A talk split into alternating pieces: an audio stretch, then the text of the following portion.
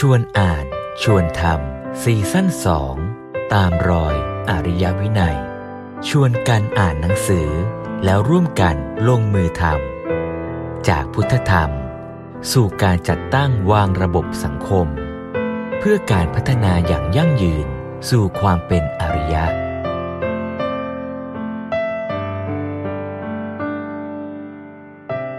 พาลบุคคลในพุทธศาสนาเนี่ยความจำกัดความมันหมายความว่าอะไร อันนี้ผมอ่านแล้วผมก็ชอบมากเลย หลวงพ่อก็พูดไว้ชัดเจนเลยพานแปลว่าอะไรพานแปลว่าอ่อนปัญญา หรือเขลาเป็นอยู่สักแต่ว่ามีลมหายใจโหนี่ฟังแล้วแบบกระแทกใจมากเลยนะ คือแบบมีชีวิตอยู่ไว้หายใจทิ้งไปวันๆอะ นอนเล่นเฉยๆไม่ได้เลยเนี่ยทุกวันแบบโอ้โหหลวงพ่อพูดอย่างนี้นี่แบบไม่กล้าอยู่เฉยเลยอะคือเราต้องแบบต้อง move อะ จริง ๆ การเกิดขึ้นมาของมนุษย์คนหนึ่งมันมันมีชีวิตที่เอาตัวรอดโดยพื้นฐานใช่ไหม ในเชิงสัญชาตญาณนะครับ การจะเอาแค่ชีวิตให้รอดเนี่ยบางทีในทางพุทธศาสนาเนี่ยมันไม่พอ มันต้องไปสู่ชีวิตที่ดี แล้วชีวิตมันจะดีได้ยังไงก็ต้องดีด้วยไตรสิกขาคือการพัฒนานะครับ ดีด้วยการศึกษา ต้องจับหลักว่าตัวการศึกษามันคืออะไรมันก็คือการการที่ต้องพยายามต้องฝึกตนเอง รับรู้ประสบการณ์ แล้วก็หาทางที่จะปฏิบัติต่อสิ่งแวดล้อมให้ดี หรือแก้ปัญหาให้ได้ อันเนี้ยจึงจัดเป็นการศึกษา แต่ถ้าเกิดไม่ทำตามนี้ หมายความว่า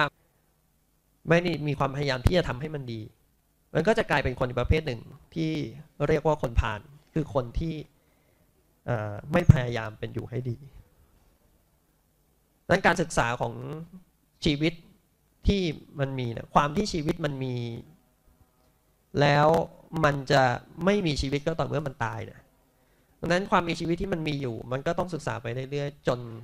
ตลอดชีวิตเท่าที่มันมี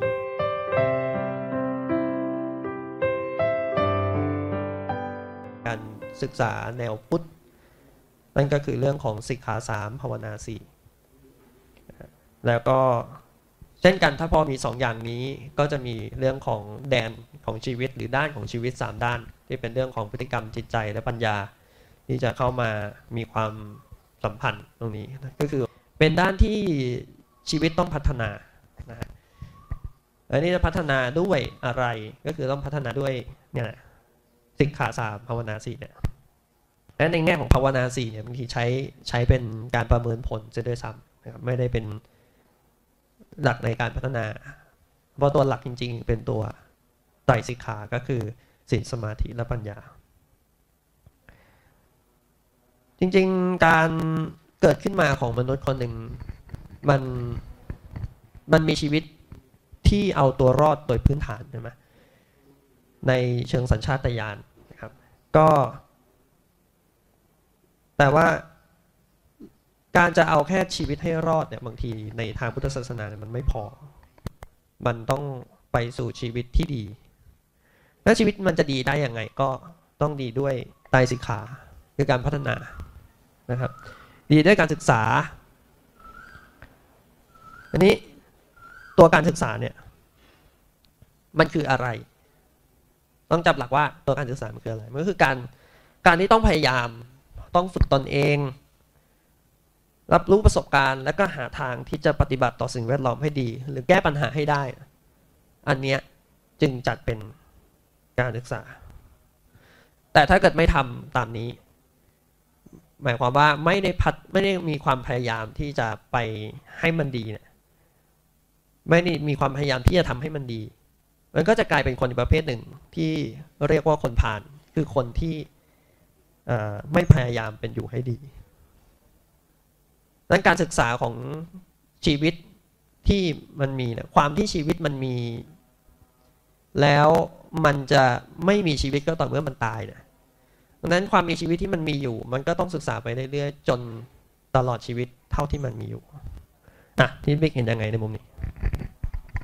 ครับผมขออนุญาตเสริมนะครับ แล้วก็ขออนุญาตสรุปด้วยนะครับธรรมะเนี่ยจริงๆมันมาจากคำว่าธรรมดาหรือธรรมชาตินั่นเองพานแปลว่าอะไรพานแปลว่าอ่อนปัญญาหรือเขลา เป็นอยู่สักแต่ว่ามีลมหายใจโหนี่ฟังแล้วแบบกระแทกใจมากเลยนะ คือแบบมีชีวิตอยู่ไว้หายใจทิ้งไปวันๆอะ นอนเล่นเฉยๆไม่ได้เลยเนี่ยทุกวันแบบโอ้โหหลวงพ่อพูดอย่างนี้นี่แบบไม่กล้าอยู่เฉยเลยอะคือเราต้องแบบต้อง move อะ คือไม่งั้นเธอ เธอคือมีหน้าที่คือเปลี่ยนก๊าซออกซิเจนเป็นคาร์บอนไดออกไซด์ไปวันๆแค่นั้นอะ เออ เรามีเรามีรู้สึกว่าเราด้อยค่ากว่าต้นไม้อีกอะต้นไม้มันยังทำออกซิเจนให้อัตราคาร์บอนไดออกไซด์ให้เป็นออกซิเจนเนาะยังมีประโยชน์ต่อสังคมนะชีวิแต่ตเรากลายเป็นมนุษย์ที่ ทำลายสังคมโดยที่เราไม่รู้ตัวถ้าเราอยู่เฉยๆอะต้องโปรดักทีฟตลอดเวลาทำไรต้องได้ผลผลิต ทุกขณะลมหายใจนะครับแล้วก็เลยกลายเป็นว่าเนี่ยมันก็ตรงเลยว่าการศึกษาจริงๆมันเป็นเรื่องของตลอดชีวิตอะคือคนเราตั้งแต่เกิดยันตายอะเราจะแบบใช้โอกาสเนี้ยในการพัฒนาตัวเองได้มากขนาดไหนนะกูชาเกิดมาเป็นมนุษย์แล้วอะเราแบบจะฝึกฝนตนเองได้เก่งกล้าแค่ไหนนะครับนะวิถีทางที่ไปในทางเนี้ยเขาก็เรียกว่ามาร์กนั่นเอง มาร์กนี่ก็แปลว่าทาง นี่อ่านถึงตรงนี้รู้สึกกดดันเลยว่ารู้สึกเห็นตามเห็นคอยเห็นยังไงไหมรู้สึกว่าอยู่เฉยไม่ได้แล้วหลวงพี่อ๋อมีความกดดันอยู่ใกล้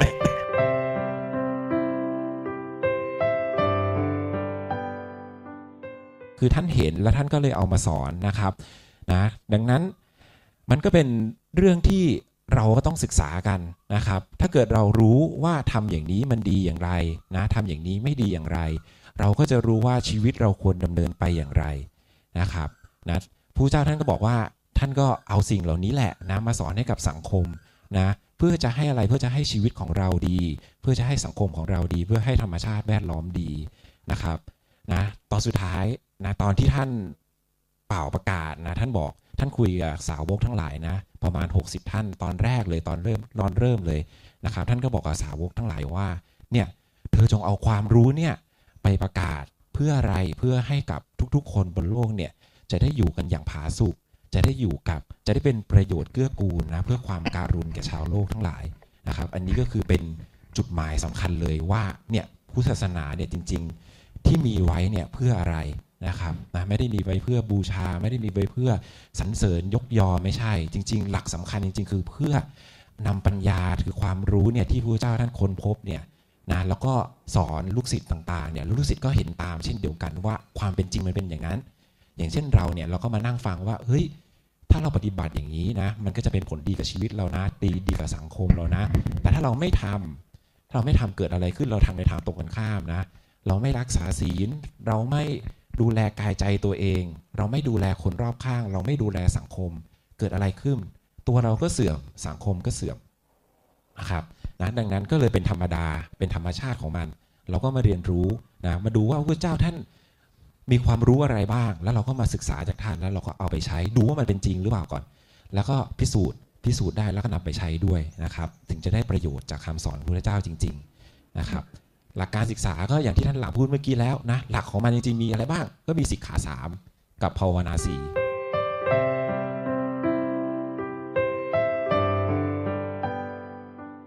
ช่วยให้ศึกษา นั้นเรียกว่าการสอน เช่นเดินไม่เป็น ก็สอนให้เดิน ความว่าเดินไม่เป็นไม่รู้จะเดินอย่างไร ก็พาให้เด็กได้ลองเดิน อย่างเช่น พ่อแม่เนี่ยจับมือเด็กอสองแขนเนี่ยแล้วก็ลองให้เด็กได้ค่อย ๆ เดิน อาจจะล้มบ้างในบางที แล้วพอเด็กเริ่มกล้าเดินเป็นอะมันก็พ้นจากการสอนตรงนั้น เพราะเด็กเดินเป็นแล้วทำนองนี้ นั้นก็โยงกลับไปที่ทิดบิ๊กเคยพูดว่า พ่อแม่เนี่ยเป็นครูต้นหรือเป็นบูรพาจารย์ เป็นครูคนแรก แต่ทีนี้มาถึงจุดนี้เนี่ยท่านก็ชวนมองไปอีกว่า เออ แล้วครูใหญ่จริง ๆของของกระบวนการเรียนรู้เนี่ย เป็นใคร คือถ้าถ้าหนังสือธรรมะ ไม่พูดมาถึงพระเจ้า มันจะดูไม่ค่อยเป็นธรรมะเท่าไหร่นะใช่ไหมผมก็ต้องมาหาพระเจ้าไง นี่หลวงพ่อก็เลยดึงเข้ามาหาพระเจ้าอันนี้เนียนมากดึงได้เนียนมากนะฮะก็ทีนี้ก็ได้ถามว่าอะแล้วพระเจ้าสอนอะไร สอนอะไร อย่างที่ที่บิ๊กบอก คือสอนความเป็นธรรมดา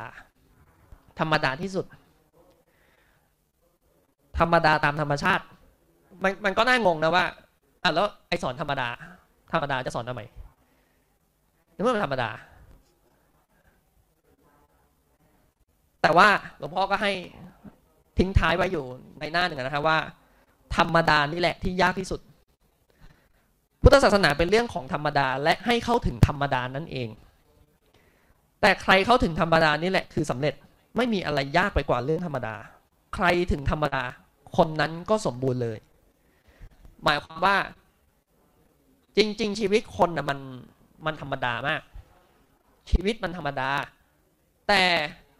ไอความปรุงแต่งของชีวิต ความปรุงแต่งของจิตใจความของความคิดของอะไรก็ตามอะมันมักจะคิดว่า ชีวิตมันวิเศษเลิศเลอหรือคิดว่าตัวเรานั้นเลิศเลอจนละเลยความเป็นธรรมดา หรือไม่กลมเกินกับธรรมดา เช่น คิดว่าฉันจะไม่ตาย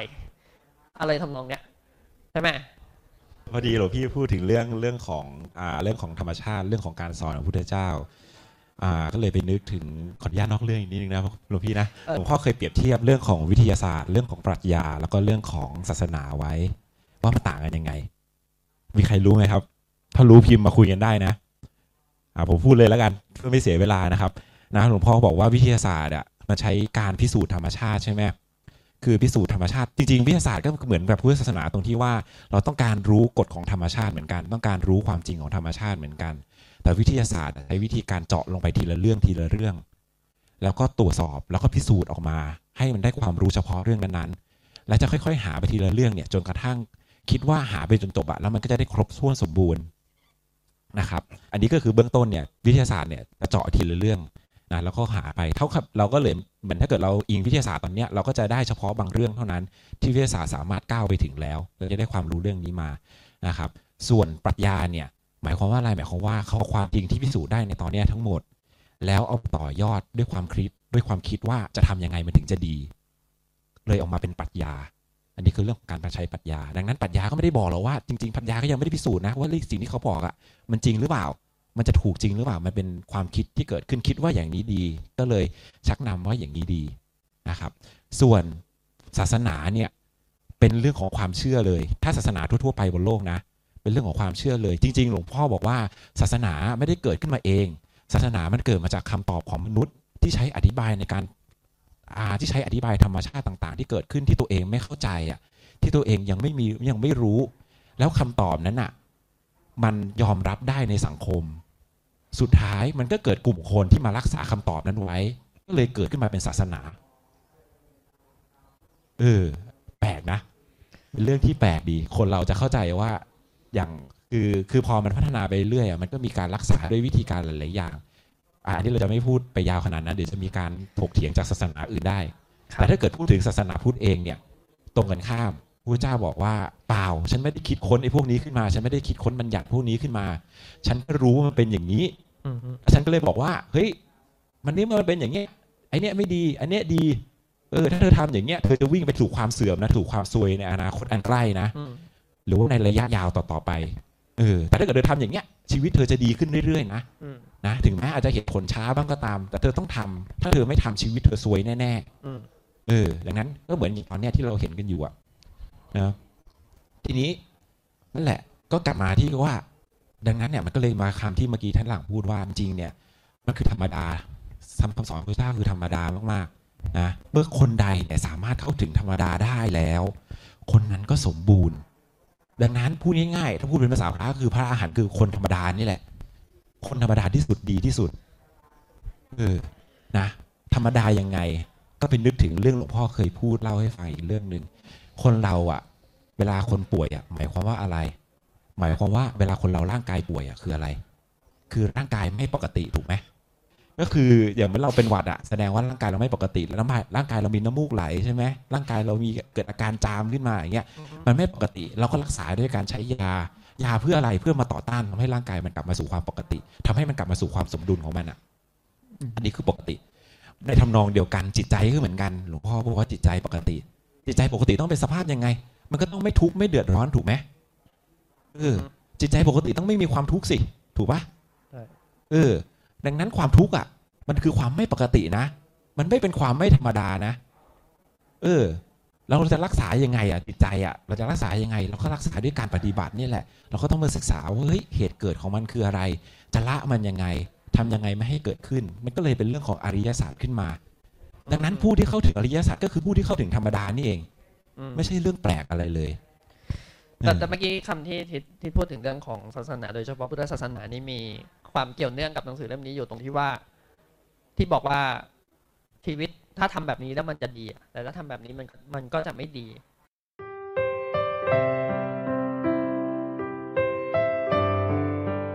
การที่บอกว่าสิ่งใดดีแล้วให้ทำตามนั้น สิ่งใดไม่ดีอย่าไปทำตามนั้นเนี่ย ส่วนเนี้ยในทางศาสนาเขาเรียกจริยธรรม ซึ่งจริยธรรมเนี้ยมันมายังไง มันก็มาจากสัจธรรม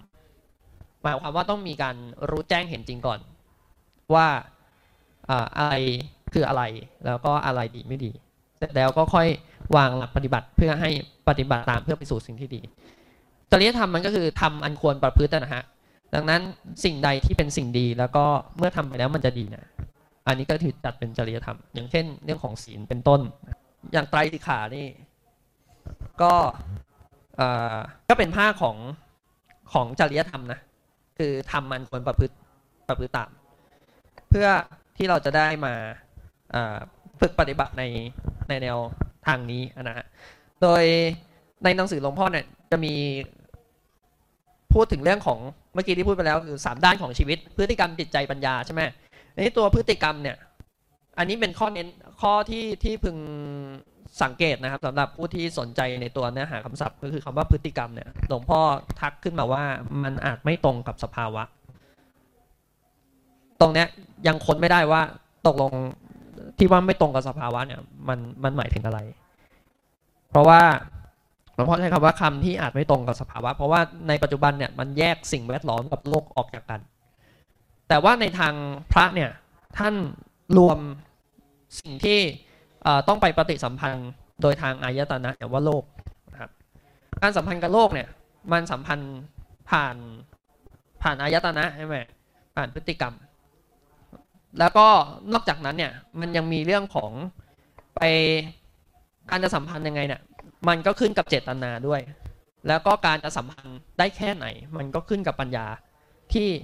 จะเข้าไปปฏิสัมพันธ์นะครับ ในสามด้านของชีวิตมันก็เลยจะเป็นไปเป็นสิ่งที่เป็นไปในชีวิตอย่างนี้ นี่ในเล่มนี้เนี่ยท่านใช้ไตรสิกขาเนี่ยในฐานะเป็นเครื่องตรวจสอบชีวิตด้วยนะฮะนอกจากว่าเป็นเป็นแนวทางในการปฏิบัติแล้วเนี่ยก็ยังเป็นเครื่องตรวจสอบกับชีวิต อย่างเช่นว่า การสัมพันธ์กับโลกภายนอกของเราเนี่ยไปสัมพันธ์แล้วมันเดือดร้อนแก่ใครหรือเปล่า ในด้านจิตใจมีจุดมุ่งหมายอะไรในการสัมพันธ์ แล้วก็ในด้านปัญญา รู้เข้าใจสิ่งที่กระทำได้ชัดเจนดีหรือไม่ อย่างเช่น ตัวอย่างที่จะยกก็คือเรื่องของการกินอาหาร กินอย่างไรให้เป็นไตรสิกขา กินอย่างไรเป็นไตรสิกขา ก็อย่างกินแล้วมันมีประโยชน์ไหม มันเสียศีลไหม กินแล้วไม่เป็นประโยชน์หรือเปล่า ตัวเล่มนี้จะพูดถึงคำถาม การตั้งคำถามอยู่เสมอหลวงพ่อชวนให้ตั้งคำถามต่อสิ่งต่าง ๆ รอบตัวอยู่เสมอนะฮะ โดยเฉพาะเรื่องของการกินเป็นเรื่องอยกสกบนี้มา เพราะว่ามันเป็นเรื่องที่สัมพันธ์กับชีวิตธรรมดาที่สุดคือเรื่องของการกินปกติเรากินแล้วแล้วเป็นไงอะพอใจไม่พอใจใจขุ่นมัวไหมหรือไม่ขุ่นมัวตื่นตัวหรือมัวเมา บางครั้งเรากินอะไรเข้าไปแล้วเกิดความรู้สึกมัวเมาเมามัน มันมีเหมือนกันนะฮะกินแล้วแบบว่าหลงไหลอยากจะกินมันอีก นั่งรถไปไกล ๆ เพื่อจะกินมัน แล้วก็รู้สึกมีความสุขที่ได้กินมัน เสร็จแล้วหลังจากนั้น ก็ยังไงอะ มันก็รสชาตินั้นมันก็จบไปแล้ว แต่ แต่ใจก็ยังทวินหายก็ต้องไปอีกเพื่อจะไปกินมันอีกอ่าทีนี้ถ้าการกินเนี่ยมันกินไม่เป็นเนี่ยมันก็เลยจะกลายเป็นการกินที่ที่อาจจะทำให้เสียศีลศีลในที่นี้ไม่ใช่ศีลห้าด้วยนะฮะเป็นศีลที่เรียกว่าศีลศีลสี่ซึ่งเดี๋ยวก็จะไปอยู่ในหัวข้อถัดๆไป ว่า ตัวไตรสิกขาเนี่ย หลวงพ่อเนี่ยท่านก็เอามา มาเปรียบเทียบกับภาวนาสี่โดยแยกข้อศีลเนี่ยออกเป็นสองด้าน คือด้านที่มันสัมพันธ์กับวัตถุ แล้วก็ด้านที่มันสัมพันธ์กับบุคคลและสังคม คล้ายๆ กับหลักการเรื่องเล่มการศึกษาแนวพุทธ ด้านสัมพันธ์กับวัตถุเนี่ยท่านก็ใช้เขาเรียกว่ากายใช่ไหมในหลักภาวนาสี่เรียกกายภาวนา แต่ด้านสัมพันธ์กับบุคคลและสังคมเนี่ยเรียกว่าศีลภาวนา ดังนั้น การจะไปปฏิสัมพันธ์กับสิ่งใดๆรอบรอบข้าง ก็ควรจะมีคำถาม ตั้งคำถามถามต่อสิ่งที่ไปสัมพันธ์ว่าเออมันกินแล้วมันเป็นยังไง สัมพันธ์แล้วมันเป็นยังไง มีจุดมุ่งหมายใดในการสัมพันธ์มีคำถามอยู่เสมอ และกระบวนการเนี้ยมันก็คือกระบวนการใช้ปัญญา นั่นเองการตั้งคำถามเสมอคือการใช้ปัญญานั่นเอง แต่ว่า พอเราตั้งไปเนืองๆอะเดี๋ยวมันก็จะมีกระบวนการที่เรียกว่าความคุ้นชินต่อการที่จะศึกษาเรื่องใดๆก็ตามที่เราเข้าไปปฏิสัมพันธ์ จนมันไม่ต้องเป็นการพยายามตั้งอะแต่ว่ามันเป็นความเคยชินในการที่จะตั้งคำถามต่อสิ่งนั้นๆ เพื่อให้เราได้เรียนรู้ต่อสิ่งต่างๆนะครับในท่านพูดอีกว่า คือคนเราพอมันกินอยู่เป็นเนี่ยมันก็คิดเป็นเอง คือถ้าคิดไม่เป็น มันก็จัดว่ากินอยู่ไม่เป็นแล้วปัจจุบันนี้ มันอาจจะมีบ้างแหละในในบางอารมณ์ความรู้สึกของเราที่ที่กินไม่เป็น เพราะว่ากินแล้วรู้สึกหลงไหล อยากกิน อยากโน่นอยากนี่เป็นการกินเพื่อเลือกเสพ ไม่ได้เป็นการกินอย่างสร้างสรรค์ หรือแม้กระทั่งการดูทีวี หรือดูโทรศัพท์มือถือ ก็เป็นการดูเพื่อเลือกที่จะเสพ แต่ไม่ใช่เป็นการดูเพื่อสร้างสรรค์เพื่อเรียนรู้ มันก็คงจะมีบ้าง แต่ทีนี้ก็ควรจะต้องยอมรับในความเป็นจริงว่า มื่อไหร่ที่มันเกิดไปในทางของการเลือกเสพ แสดงว่านี่เรากำลังกินไม่เป็น เสพไม่เป็น ใช้ไม่เป็นใช่ไหมพอมันยอมรับอย่างนี้ไปเรื่อยๆเนี่ยมันก็จะเกิดกระบวนการพัฒนาเพื่อจะไปสู่สิ่งที่ดีกว่า นั่นก็คือ รับรับมันเพื่อให้เกิดความสร้างสรรค์อันนี้ไอ้คาว่าคิดเป็นใช้เป็นกินเป็นแต่มันทํำยังไง มันไอ้มันมันคืออะไรกันแน่ มันก็คือว่า คิดเป็นคือคิดถูกไงหลวงพ่อใช้คำนี้นะคิดเป็นคือคิดถูก นั่นใช้เป็นมันก็คือต้องใช้ถูก ถ้าคิดไม่ถูกไม่เกิดผลดี จะเรียกว่าคิดเป็นได้อย่างไร นั้นตัวการใช้เนี่ยมันก็ต้องใช้ถูกใช้ให้เกิดผลดี แล้วก็ดีต่อชีวิตเป็นประโยชน์อันนี้แหละที่จะเรียกว่าใช้เป็นคิดเป็นนะครับ แล้วก็ท่านก็เลยจากนั้นอะท่านก็เลยพูดโยงเข้ามาในที่เรื่องของวินัย เป็นเรื่องต่อมาเมื่อกี้พอดีได้ยินท่านหลังพูดถึงเรื่องคำว่าพฤติกรรมที่หลวงพ่อบอกว่ามันมีความหมายไม่ชัดไอ้ไม่ชัดในที่เนี้ยคืออย่างนี้ ต้องอธิบายเข้าใจก่อนว่าอาส่วนใหญ่ศาสตร์ที่เราเรียนกันในปัจจุบันนะครับ มันมันเป็นศาสตร์ที่เราไปศึกษามาจากไปเอาของตะวันตกมาสอน หมายความว่าอามันจะมีคำบางคำที่มันมีความหมายที่มันปล่ำปเหลือกันอยู่ อย่างเรื่องของคำว่าพฤติกรรมอย่างเงี้ยของของฟังฝรั่งกับของ ของอินเดียอย่างเงี้ยกับของพุทธอะมันไม่เหมือนกัน มันไม่เหมือนกัน ตรงที่ว่าอะไรตรงที่ว่าพฤติกรรมอะสมมติว่าฝรั่งพูดว่าพฤติกรรม เด็กแสดงพฤติกรรม เช่นนี้ หมายความว่าอะไร หมายความแสดงออกอย่างนี้ ถูกปะแต่ว่าคำว่าพฤติกรรมของพุทธอะมันหมายความว่าการสัมพันธ์กับโลกทั้งหมดเลย คือเด็กอะรับสิ่งของเข้ามาอะไร รับความรู้สึกอะไรจากสิ่งรอบข้างบ้าง ทางผ่านทางอายตนะ แล้วแสดงออกไปอย่างไร อันนี้คือเรื่องของคำว่าพฤติกรรมในทางพุทธ มันก็เลย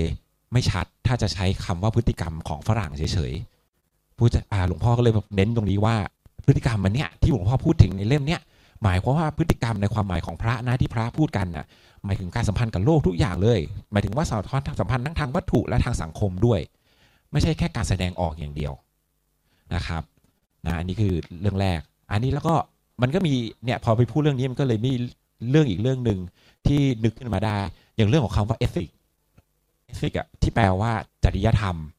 อันเนี้ยหลวงพ่อก็พูดเหมือนกันว่า มันเป็นคำที่เราไปเอามาจากฝรั่งเหมือนกัน คือเอธิกเนี่ยเป็นคำที่พอมาอยู่ในเมืองไทยอะก็ไม่ต้องบัญญัติศัพท์ใหม่ขึ้นมา คือไม่รู้ว่าจะใช้คำว่าอะไรที่ไปอธิบายคำว่าเอธิกแล้วเขาก็บัญญัติศัพท์ขึ้นมาว่าเป็นคำว่าจริยธรรมขึ้นมา ซึ่งเราก็จะไปพอฝรั่งบรรยายเรื่องจริยธรรมอะเราก็ต้องไปรู้ก่อนว่าแนวคิดเรื่องจริยธรรมเขามาจากไหน เขาจเจริญมาจากสังคมแบบไหน ศาสนาเขานับถืออะไรมาก่อน อย่างสมัยก่อนจริง ๆ แรกเริ่มเนี่ยอาศาสนาคริสต์เจริญในยุโรป ใช่ไหมแล้วคนจากยุโรปก็หนีสงครามไปอยู่ที่อเมริกา ดังนั้นโดยโดยพื้นความเชื่อของคนในอเมริกาก็จะมีความเชื่อเกี่ยวกับศาสนาคริสต์ติดมาด้วย ศาสนาคริสต์บอกว่ายังไง พระเจ้าเป็นผู้สร้างโลก พระเจ้าเป็นผู้สร้างมนุษย์ให้มาดูแลโลก ดังนั้นมนุษย์คือ center of จักรวาล เออทุกอย่างสร้างถูกสร้างมาเพื่อมนุษย์ ดังนั้นจริยธรรมของเขามันจะเป็นลักษณะของคำว่าบัญญัติตามมา คือถูกบัญญัติมาอย่างนี้ เลยมีธรรมจริยาอย่างนี้ ซึ่งของพุทธไม่เหมือนกันพระเจ้าบอกตรงกันข้าม เราไม่ได้บัญญัติ เราไม่ได้เป็นคนคิดขึ้นมาเอง มันเป็นอย่างนี้ มันเป็นอย่างนี้ฉันเห็นอย่างนี้ มันก็เลยเป็นอย่างนี้ฉันก็เลยเอาไอ้นี่มาทำซึ่งหลวงพ่อบอกว่าถ้าคำแท้ๆเลยอะจริง ๆ มันมีคำอยู่แต่คนไทยไม่รู้ มันมีคำว่าธรรมจริยา คือเอาธรรมะมาใช้เป็นจริยา อันนี้คือคำดั้งเดิมของมันนะครับ แต่ตอนนี้มันก็ทับศัพท์ไปแล้ว มันก็กลายเป็นใช้คำว่าทำจริยธรรมไปหมดแล้วนะครับ ก็พูดง่ายๆเนี่ยตรงตัวเลยก็คือเอาธรรมะเนี่ยมาสร้างแล้วก็มาสร้างเป็น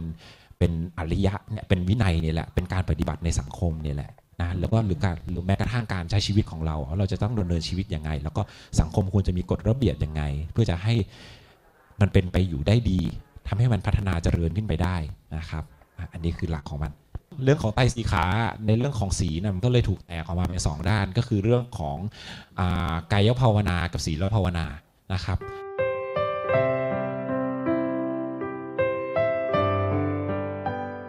เพื่อมาขยายคำว่าศีลให้เกิดความเข้าใจ ซึ่งเรื่องของศีลเนี่ยมันเป็นเรื่องที่ผู้คนจะว่าเข้าใจผิดได้ง่ายก็ก็ถูก เพราะว่าบางทีไปเข้าใจว่าเป็นข้อห้าม อย่างเช่นเมื่อกี้ที่ที่พี่พูดเรื่องของธรรมจริยาเนี่ยมันไม่ใช่สิ่งที่พระเจ้านึกคิดสร้างขึ้นมานะแต่เพราะว่าท่านเล็งเห็นว่ามันเอื้อต่อสัจธรรม ท่านก็จึงสอนออกมา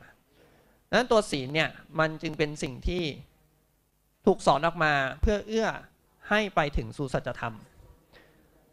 หรือมันออกมาจากสัจธรรมนั่นเองดังนั้นศีลสี่หมวดเนี้ยก็มีความน่าสนใจอยู่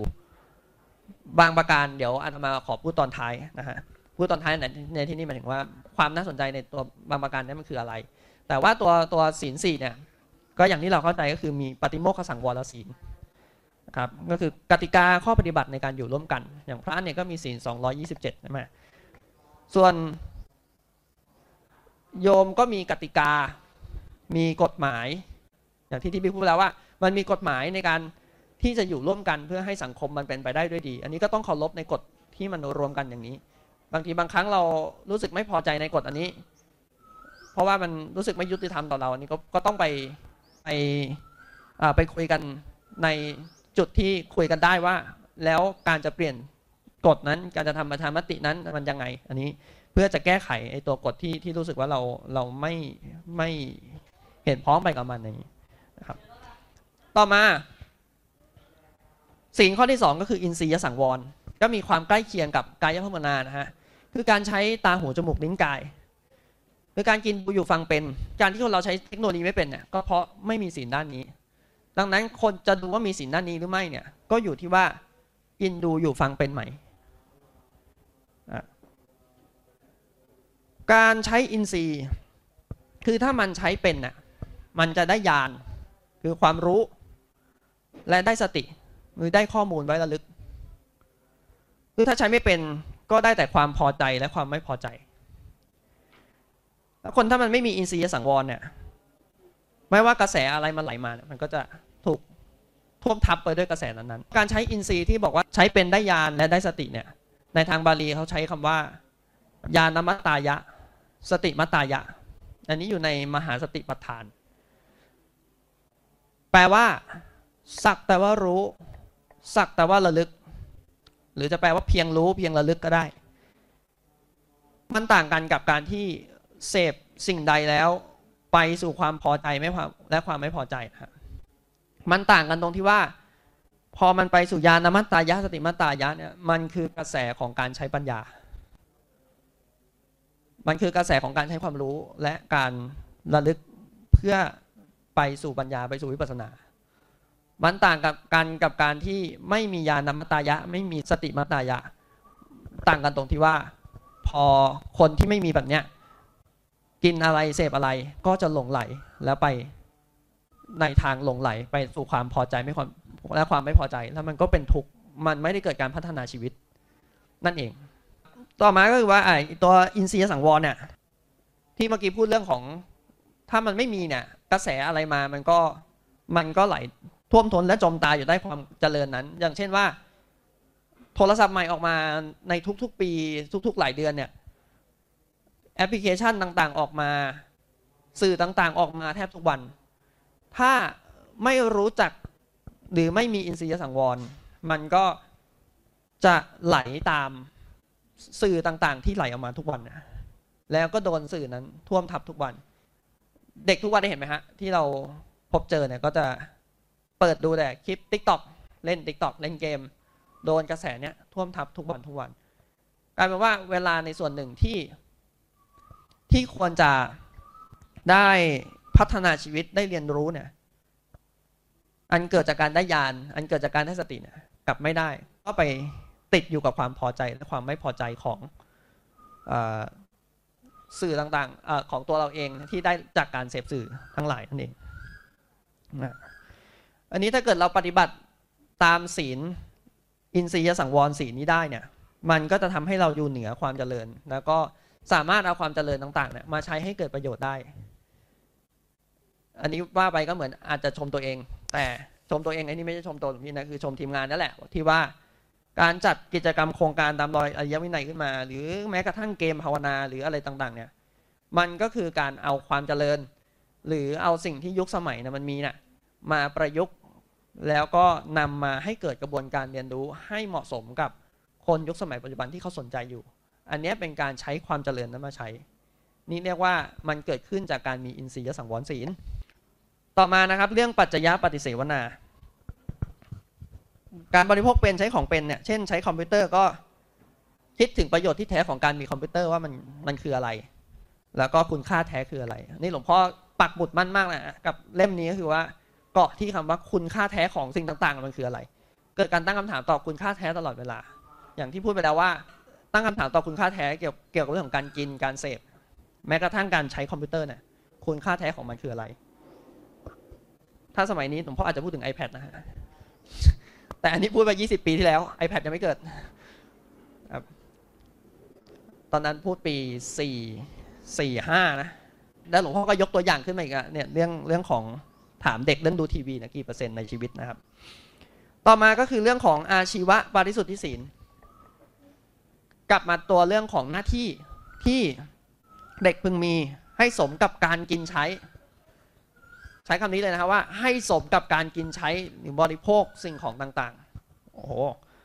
จะว่าแรงก็แรงอยู่นะ อันนี้คือเหมือนกับถามว่าวันวันนึงคุณกินอะไรไปแล้วเนี่ย คุณใช้ชีวิตยังไงใช้ชีวิตคุ้มกับสิ่งที่คุณกินหรือเปล่าก็อย่างเด็กเนี่ยมีหน้าที่เรียนเนี่ยเด็กก็ต้องประพฤติตัวให้สมกับหน้าที่ต่างๆ ที่ตัวเองมีหน้าที่ แล้วก็ให้สมกับการที่กินเสพบริโภคสิ่งต่าง ๆ เข้าไปคือก็ไปให้ถึงตามวัตถุประสงค์ของหน้าที่นั้นๆ แล้วก็ หลวงพ่อก็บอกว่า อย่างเช่นคนเราเนี่ย มันมีแต่ละคนมันมีอาชีพของตัวเองอะที่จะทำตามอาชีพเนี่ย ก็ให้ใช้อาชีพนั่นแหละ เป็นแดนเป็นเวทีในการพัฒนาชีวิต ซึ่งในทุก ๆ อาชีพมันมันเป็นเรื่องของการพัฒนาได้นะมีคำหนึ่งที่หลวงพ่อเป็นการกระตุกเพื่อให้ตื่นเหมือนกันนะฮะท่านบอกว่า ถ้าคุณจะพัฒนาต่อไปเนี่ย จะมีชีวิตดีงามมีความสุขแล้วอะ จะอยู่แค่ศีลห้าไม่พอ เพราะตัวศีลห้านะ่ะมันเป็นฐานรักษาสังคมหรือเป็นหลักประกันพื้นฐานให้คนพออยู่กันได้แค่นี้มันไม่พอ มันต้องไปสู่ศีลสี่เนี่ยสี่หมวดเนี้ย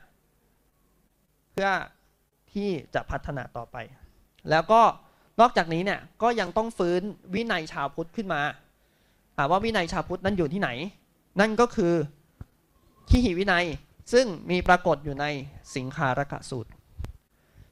เช่นเรื่องของอในสิงคารกะสูตรเนี่ยพระเจ้าพูดเรื่องของกรรมกิเลสพูดเรื่องอคติสี่อบายมุกหกพูดเรื่องมิตรเทียม มิตรแท้ พูดเรื่องทิศหกอะไรเงี้ยอันนี้มันเป็นตัววินัยชาวพุทธที่เราชาวพุทธทั้งหลายอาจจะละเลยไป ก็ต้อง หยิบพวกนี้มาฝึกฝนมาปฏิบัติ แล้วก็ถ้าชาวพุทธมีวินัยแบบเนี้ยพ่อก็บอกว่าก็มันก็เอื้อให้การศึกษาเดินหน้าไปได้ครับ แล้วการวัดผลด้วยการภาวนาสี่เนี่ยนะถ้าฝึกได้ดีแล้วเขาก็เรียกว่าเป็นภาวิตใช่ไหม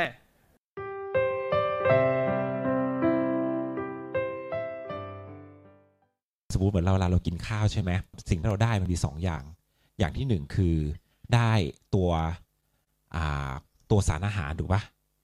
อย่างที่สองคือได้ความรู้สึกอร่อยไม่อร่อยถูกไหมไอ้สิ่งเหล่านี้มันจะเกิดคู่กันตลอดเลยไม่ว่าเราเสพอะไรก็ตาม เสพเสพของพระเนี่ยเสพในที่นี้หมายความว่ากินหรือว่าไปสัมผัสนะไปมีปฏิสัมพันธ์ ไม่ใช่แบบเสพยาเสพติดอะไรอย่างนั้นไม่ใช่ อันนั้นขับข้อหมายมันแคบไป ถ้าคำว่าเสพของพระเนี่ยก็คือการไปมีปฏิสัมพันธ์กับอะไรก็ตาม อันนี้คือคำว่าเสพ ทีนี้เนี่ยอย่างเช่นสมมติว่าเรารับข้อมูลมาสมมติเราดูการ์ตูนอย่างเงี้ยเราไปดูหนังอย่างเงี้ยสิ่งที่เราได้เราก็ได้สาระจากหนัง กับได้ความรู้สึกสนุกไม่สนุกจากหนังถูกไหมอันนี้คือสิ่งสองสิ่ง ดังนั้นถามว่าเราจะเอาอะไร ถ้าเราอยากได้ปัญญาเราต้องโฟกัสที่ไหน เราก็ต้องไปโฟกัสที่สาระถูกไหมเออถ้าเราไปโฟกัสที่ความชอบใจไม่ชอบใจ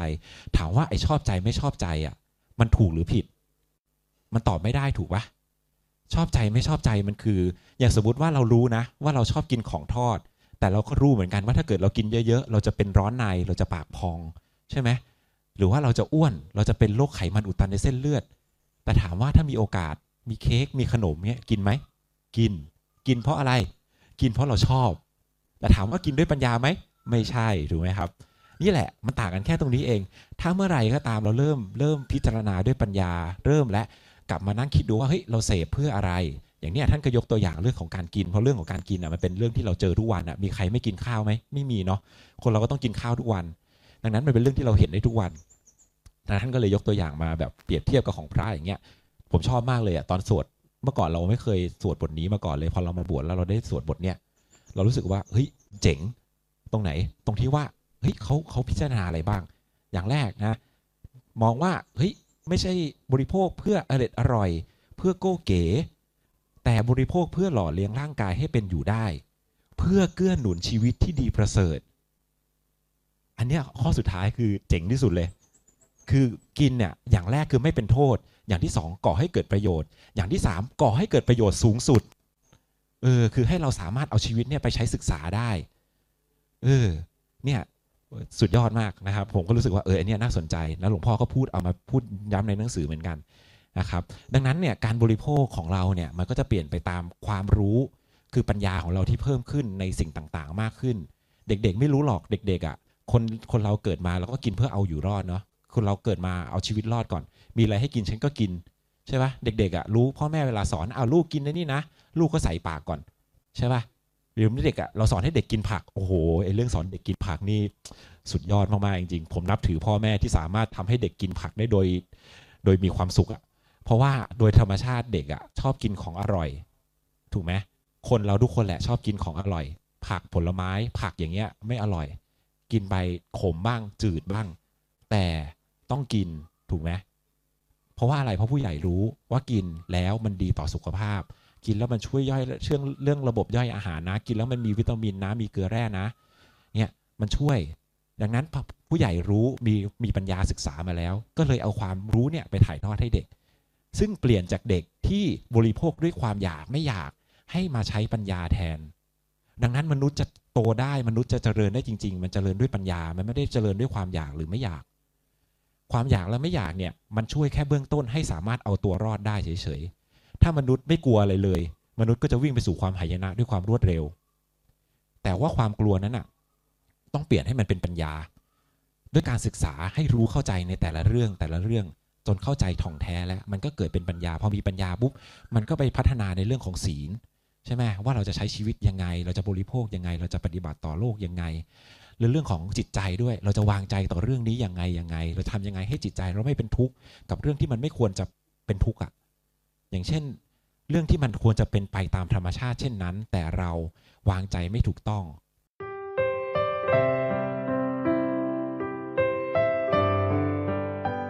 หลวงพ่อพูดว่า วินัยที่ดีที่สุดคือวัฒนธรรม เพราะอะไร เพราะว่าเราทำโดยที่เราไม่รู้ตัว คือเราถูก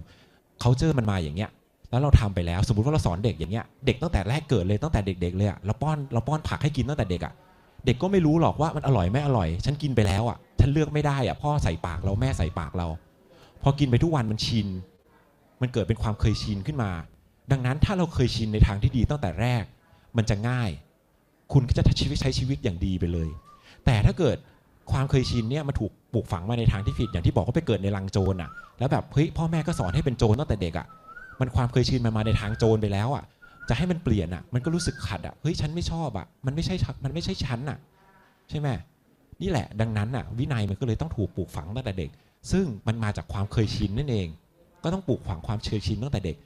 ก็มีอีกหลวงพ่อก็เคยพูดเรื่องนี้ว่า ส่วนใหญ่คนส่วนใหญ่จะเข้าใจว่าเด็กเล็ก ๆ เนี่ยเข้าโรงเรียนถึงจะเริ่มการศึกษาจะเริ่มเมื่อเด็กเข้าอนุบาลเริ่มเข้าปฐมอะไรอย่างเงี้ยหลวงพ่อบอกไม่จริงไม่ใช่ จริง ๆ สิ่งที่สำคัญที่สุดอะ คือตั้งแต่เด็กตั้งแต่แรกเกิดมาเลย ตั้งแต่เขาเริ่มเริ่มรับรู้สิ่งนั้นเป็นครั้งแรก อย่างเนี้ยเรื่องของการกินอาหารอะ ถ้าพ่อแม่สอนถูกมาตั้งแต่ต้นนะ เด็กก็จะกินถูกตั้งแต่แรกเลย ดังนั้นการศึกษามันเริ่มตั้งแต่เกิดเลย มันไม่ใช่เริ่มตอนมาเข้าเรียนไม่ใช่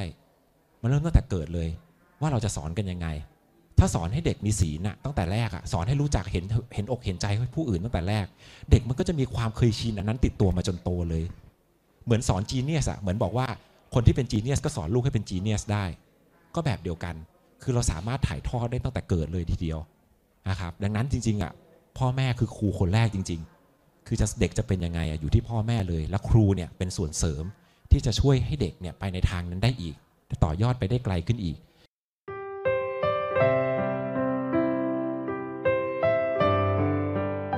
จริงๆเนี่ย child center education เนี่ยมันเกิดมาจากในยุโรปแล้ว แต่ว่ามันมามาบูมจริงในอเมริกาตอนยุคปี 1875 ของจอห์นดิวี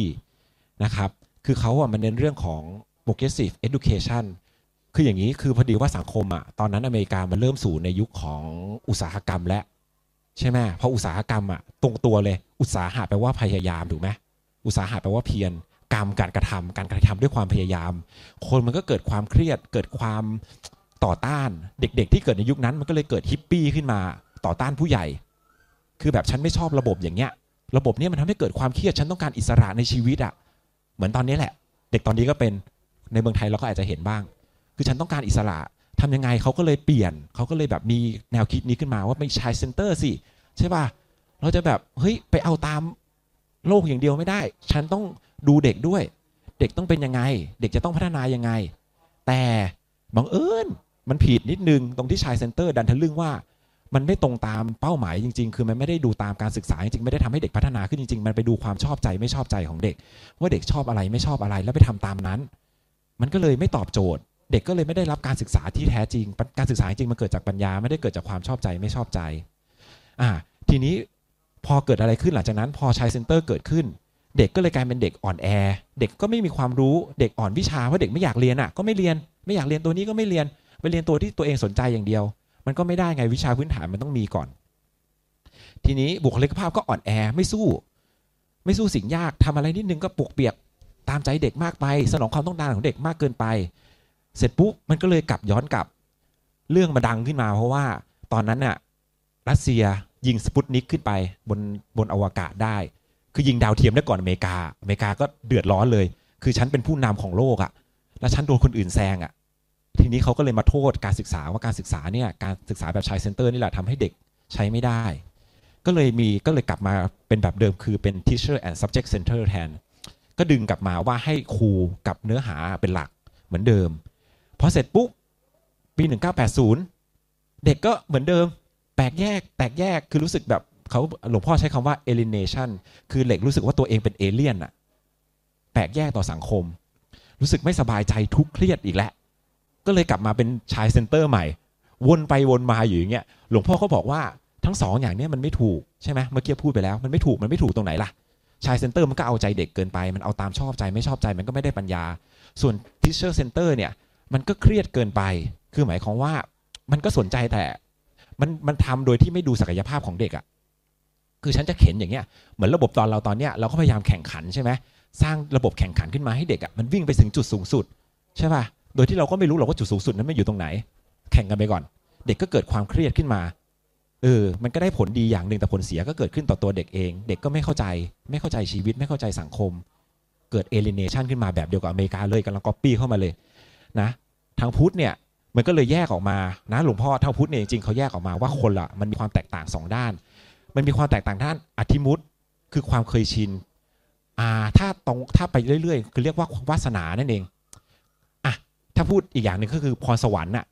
คนบางคนเกิดมาไม่มีพรสวรรค์ทางด้านเนี้ยอันนี้คือเรื่องของเรื่องของอธิมุตคือวาสนาเข้ามาอย่างเงี้ยบางคนเก่งการค้าขาย บางคนเก่งการบริหาร บางคนเก่งการประดิษฐ์คิดค้นอย่างเงี้ยเป็นเรื่องของอธิมุตเป็นความชอบส่วนตัวเป็นความนิสัยความเคยชินที่สั่งสมมาแล้วก็เรียกพอลึกๆไปมันก็เลยเรียกว่าวาสนานั่นเองนะครับต่อมาก็อีกด้านหนึงคือเรื่องของด้านอินทรีย์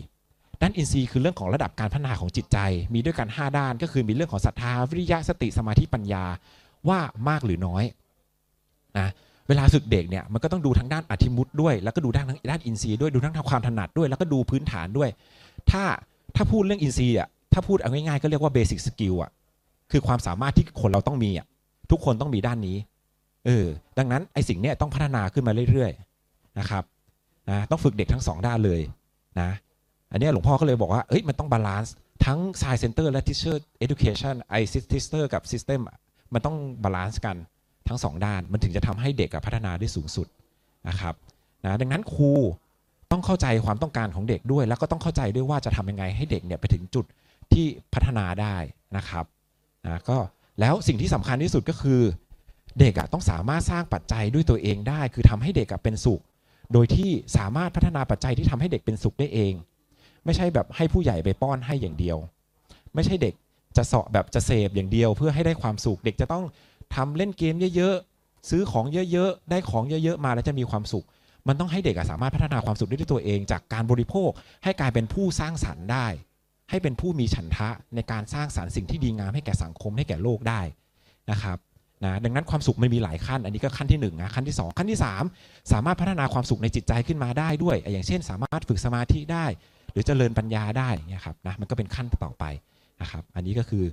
สิ่งที่เป็นเป้าหมายของพุทธศาสนาเลยนะครับอะโอเคอะหลวงพ่อจะเสริมอะไรไหมครับ ตัวชายเซ็นเตอร์เนี่ย ก็หลวงพ่อก็เล่าประวัติอย่างที่ที่บิ๊กเล่าไปแล้ว มันเป็นประวัติมาแล้วก็หลวงพ่อก็ก็มีการยกตัวอย่างแบบวิถีแบบพุทธ โดยยกตัวอย่างของพระพุทธเจ้าที่รู้รู้อธิมุตคือความถนัด แล้วก็รู้ระดับการพัฒนาของของ ของสาวกอะอันนี้เป็นญาณที่เรียกว่า นานาทิมุติกญาณคือรู้ความเคยชิน รู้ความคุ้นชินของของสาวกบวกกับ อินทริยะปรโรปริยตยานหมายความว่ารู้อินทรีย์ของ รู้การพัฒนาของสาวกเนี่ยการรู้อย่างเนี้ยมันคือถ้าอ่านตามคัมภีร์ก็อาจจะรู้สึกว่าหลวงอ่าพุทธเจ้า แผ่ไขพยานไปแล้วก็ เจอพอดี แล้วก็รู้เลย อันนี้ก็เป็นอีกเรื่องหนึ่ง แต่ว่าโดยทั่วไปของการนำมาใช้งานของบุคคลโดยทั่วไปที่ไม่ใช่ระดับพุทธเจ้า เช่น ภาษาดีบุตร จะไปสอนเด็กสักคนหนึ่งสอนเนนสักคนหนึ่งหรือครูต่างๆ จะไปสอนเด็กสักคนเนี่ยมันมันไม่ได้รู้อย่างพุทธเจ้าใช่ไหมแต่มันเกิดจากการอยู่ร่วมกัน เกิดจากการเฝ้าดู เกิดจากการเฝ้าเห็น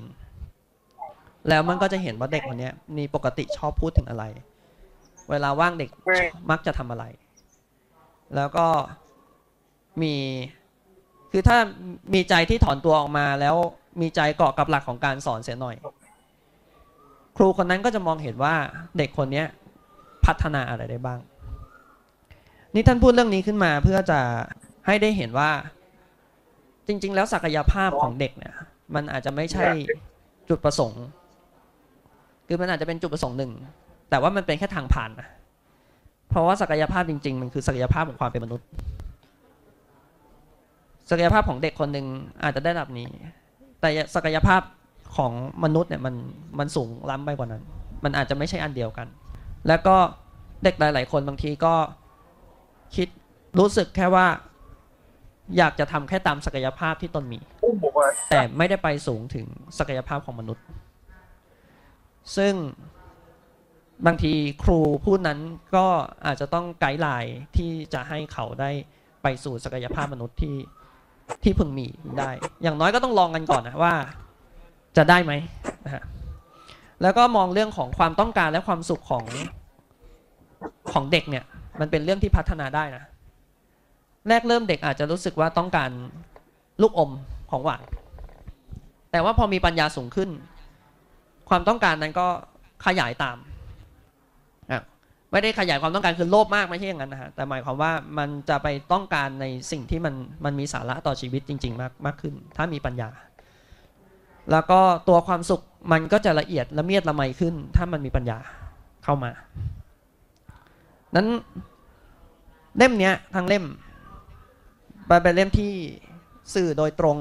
ถึงครูผู้สอน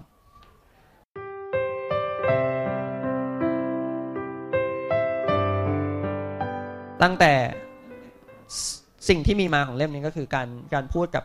ผู้บริหารของโรงเรียนอนุบาลหนูน้อยและโรงเรียนทอสีแล้วก็ในตัวเนื้อหาของเล่มหลวงพ่อก็เกาะแน่นมากกับเรื่องเรื่องของการสอน แล้วก็จับหลักได้แน่นมากนะครับอาตมาก็มีข้อสังเกตกับ กับเล่มนี้อย่างที่พูดไปแล้วในตอนต้นว่า ถ้าเราดูน้ำเสียง ของหลวงพ่อที่พูดเรื่องนี้มันเป็นเรื่องของการชื่นชมภาวนาบวกกับการให้กำลังใจ มีกระตุกบ้างในบางประโยคมีบางคำคือการถ้าอ่านไปถึงน้ำเสียงได้หนังสือเล่มนั้นจะมีชีวิตชีวาขึ้นมา มันไม่ใช่การอ่านอย่างแห้งแล้งที่อ่านไปเหมือนแค่ข้อมูลธรรมดา แต่ลองอ่านแล้วสัมผัสถึงน้ำเสียงมันจะรู้สึกเหมือนหลวงพ่อพูดกับเราด้วยใช่ไหมครับ แล้วก็ตัวเนื้อหาเนี่ย อ่านการศึกษาแนวพุทธมันก็ได้หลักธรรมนี้แหละ แต่ทำไมหลวงพ่อต้องเน้นหลักธรรมนี้ มันก็บอกได้ว่าที่ท่านพูดว่าการศึกษาฉบับง่ายอะ ที่ว่าง่ายก็คือว่าหลักเกี่ยวกับการศึกษาของพุทธเนี่ยมีตรงนี้แหละ ไปหยิบมาดู ก็คือไตรสิกขาสามภาวนาสี่แดนสามศีลสี่เนี่ยเหล่าเนี้ยเป็นเรื่องเกี่ยวกับการศึกษาทั้งนั้น ไปเอามาคี่ดูจับหลักก่อน ให้มันเป็นไปตามทางนี้ มีการฟื้นเน้นให้ฟื้นขีหิวินัยในสินค้าละกสูตรนะฮะก็แต่อันนี้มันเป็นข้อที่อาจจะต้องมาพิจารณาในรายละเอียด เพราะว่าครั้งนั้นพระพุทธเจ้าสอนสินค้าละกมานพเมื่อ 2,000 กว่าปีก่อน แต่ว่าพอมาใช้ในปัจจุบันเนี่ยในบางแง่บางมุมอาจจะต้องมีการอธิบายขยายความเพิ่มเติม เพื่อปรับล้อให้เข้ากับยุคสมัย ไม่ใช่ใช้ทื่อๆ การเลือกหัวข้อที่จะนำมาสอนอย่างเช่นเรื่องของศีลสี่จะเห็นได้ว่ามีอยู่ข้อหนึ่งที่หลวงพ่อปรับมันขึ้นมา พูดก่อน นั่นก็คือปัจจยะปฏิเสวนา พูดก่อนอาชีวปริสุทธิศีลโดยหลวงพ่อให้คำขยายความว่าที่พูดอย่างเงี้ยเพราะเรากำลังพูดสอนเด็ก จึงต้องเน้นข้อนี้ก่อน นั่นก็จะเห็นได้ว่าวิธีการสอนของหลวงพ่อไม่ได้จะต้องยึดตามระดับ 1 2 3 4 อย่างเดียวเท่านั้น แต่อยู่ที่ว่าคุณจะพูดถึงใคร ก็ปรับการพูดให้มันเกิดผลดีที่สุด อย่างเช่นเรื่องของศีลสี่นั้น ก็มีการยักเยื้องเอาบางหัวข้อขึ้นมานำก่อน เพื่อจะพูดไปในมุมต่อไปได้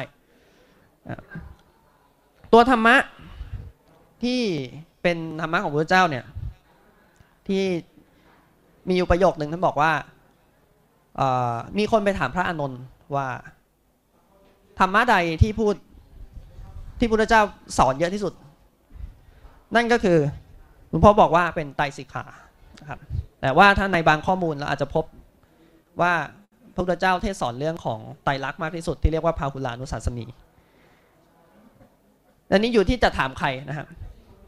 ตอนนั้นเนี่ยมันมันจะมีศัพท์สองคำก็คือพาหุลานุสัสนีกับพาหุละธรรมีกถาพาหุลานุสัสนีเนี่ยพูดเรื่องของไตรลักษณ์พาหุละธรรมีกถาพูดเรื่องไตรสิกขาสองอย่างนี้หมายความว่า เป็นธรรมะที่พูดที่พระเจ้าพูด เยอะที่สุด แต่แล้วตกลงมันอันไหนมันเยอะกันแน่ใช่ไหมก็อยู่ที่ว่านั่นจะถามใครอยู่ที่ถามถ้าไปถามพระอาสชิ พระอาสชิก็จะบอกว่าเป็นไตรลักษณ์ถ้าไปถามพระอนนท์พระอนนท์ก็จะบอกไตรสิกขา แต่นั่นไม่ใช่แค่อยู่แค่การถามใคร มันอยู่ที่ว่าถามตอนไหน เพราะพระอาสชิเนี่ยมีชีวิตอยู่ในช่วงต้นพุทธประวัติ แล้วก็พูดที่เวพระอาสชิเนี่ยอยู่กับพระเจ้าที่เวสาลีที่กูตาคารตอนพันษาห้านะฮะพันษาห้าส่วนพระอานนท์เนี่ยอยู่มาจนสี่สิบห้าพรรษาเนี่ยนั้นพระอานนท์เนี่ยจึงเห็นระยะเห็นผ่านการเวลาอยู่กับพระเจ้ามานานเนี่ยก็จึงประมวลได้ว่า สิ่งที่พระเจ้าสอนเนี่ยคือไตรสิกขามิใช่แค่ไตรลักษณ์เท่านั้น เพราะว่าที่พูดถึงไตรลักษณ์ในตอนต้นเนี่ยเพราะว่าพระเจ้าไปเจอกับผู้คนที่ปฏิบัติเข้มข้นอยู่แล้ว จึงเลือกสอนตัวไตรลักษณ์เลย เลือกสอนแก่นไปเลย แต่พอมายุคหลังเนี่ยผู้คนที่เข้ามาบวชเนี่ยไม่ได้มีการปฏิบัติเข้มข้นขนาดนั้น ก็จึงต้องวางหลักในการฝึกปฏิบัติ นั่นก็คือเรื่องของไตรสิกขาขึ้นมาครับดังนั้นเผื่อว่าไปอ่านแล้วไปเอ๊ะอย่างอาตมาเนี่ยเอ๊ะใจว่าตกลงพระพุทธเจ้าพูดเรื่องไหนมากที่สุดนะก็ต้องไปค้นไปค้นแล้วก็ไปเทียบพุทธประวัติด้วยนะครับ concept ของการศึกษาของพ่อเนี่ยเน้นชัดนะครับ เน้นชัดไม่ใช่แค่เน้นชัดไปที่หลักการสอนแบบพุทธ แต่เน้นไปที่เรื่องของการพัฒนาชีวิต ถ้าดูอย่าง child center เนี่ยอาจจะพัฒนาแค่ เดี๋ยวเด็กบ้าง หรือเดี๋ยว teacher and subject ก็หมายความว่าตัวครูกับตัวเนื้อหาคำสอน แต่พระเจ้าอ่าหลวงพ่อเนี่ยเน้นชัดไปที่เรื่องของการพัฒนาชีวิตของของแต่ละบุคคลเลย นั้นพุทธศาสนาเนี่ยก็สอนที่ไปที่การเน้นเรื่องของการพัฒนาชีวิตอยู่แล้ว ทั้งหมดทั้งมวลเนี่ยมันคือการชวนอ่านมาแล้ว มันก็ควรจะชวนทำนะฮะเดี๋ยวไม่เข้าโครงการ แต่ว่าการชวนทำเนี่ยมันก็ยากตรงที่ว่ามันเป็นการพูดกับครู มันเป็นการพูดถึงครูไง แล้วโยมทุกท่านที่มาอยู่ที่ฟังอยู่เนี่ยเป็นครูหรือเปล่า ถ้าเกิดไม่ได้เป็นครูเนี่ยแสดงว่า การจะไปสอนเด็กเนี่ยไองานตรงเนี้ยมันอาจจะไม่ได้ไม่ได้มีงานตรงนี้อะตัวการจะไปชวนทำเนี่ยมันก็อาจจะไม่ได้ตรงนัก ทีนี้เมื่อมันไม่มีเด็กให้สอน ดังนั้นเราก็ต้องทำหน้าที่ของเราในในแง่ที่ว่าเป็นทั้งครูและสิทธิ์ในตัวเองอะเหมือนกับที่พระเจ้าไปเพิ่งออกบวชแล้วก็ไปฝึกกับครูบาอาจารย์เสร็จแล้วก็แยกปลีกออกมาแต่ผู้เดียว แล้วก็เป็นทั้งครูและสิทธิ์ในตัวเองคือ สอนตัวเองด้วย ตรวจสอบตัวเองด้วย ไปทำมาจนกระทั่งบรรลุ นั้นเราก็สามารถที่จะเอาหลักธรรม นั่นก็คือไตรสิกขาภาวนาสี่เนี้ยไปใช้ในการที่จะสอนตัวเอง แล้วก็เรียนรู้ด้วยตัวเองได้ โดยเฉพาะเรื่องของการตั้งคำถามต่อสิ่งที่เราเข้าไปปฏิสัมพันธ์ ซึ่งเรื่องนี้หลวงพ่อเน้นมากเกี่ยวกับเรื่องของการตั้งคำถามเสมอ อันนี้ชวนทำนะฮะ ส่วนท่านท่านใดเนี่ยรู้สึกว่าอ่านไปแล้วเกิดแรงบันดาลใจอย่างอื่น เช่น อยากจะอ่านเพิ่มเติมขึ้นอ่านนี้ก็อนุโมทนาด้วย มีหนังสือที่แนะนำเพิ่มเติมนะครับ ที่คิดว่าเอ่ออยากจะให้ไปอ่านต่อ พุทธศาสนาในประเทศไทยแนวโน้มและทางออกจากวิกฤตของพระอาจารย์ไพศาลวิสาโล นี่ก็จะมีเรื่องอย่างเช่นเรื่องของขีหิวินัยเนี่ยท่านก็มีแง่มุมของท่านอยู่ พุทธธรรมฉบับปรับขยาย พูดเรื่องภาวิสีปรัชญาการศึกษาของไทยอ่าอันนี้ของหลวงพ่อสมเด็จ ซึ่งก็เนื้อหานี้ก็จะเข้มข้นลึกไปเลยนะฮะแล้วก็สำหรับท่านที่เป็นครูมาอ่านมาฟังตรงเนี้ยก็อาจจะต้องไปเพิ่มเติมในเรื่องของหนังสือแนวจิตวิทยาเด็กอะไรพวกเนี้ยครับซึ่งก็มีมีส่วนที่ต้องเพิ่มเติมเสริมด้วย อย่าจบแค่หนังสือแค่หลวงพ่อเท่านั้น แต่มันต้องไปศึกษาเพิ่มเติมเพื่อให้ สัมพันธ์กับโลกยุคใหม่สมัยใหม่ด้วยครับอะครับครับผมก็มาจบกันที่คอนเซปต์ของโครงการแล้วนะครับ ชวนอ่านชวนทำนะครับ อ่านแล้วก็ลองไปทำดูนะครับนะศาสนาพุทธเป็นศาสนาแห่งการพิสูจน์นะคือลองทำดู เราเข้าใจแล้วเราลองทำดูว่าเฮ้ยมันเป็นอย่างนั้นจริงหรือเปล่า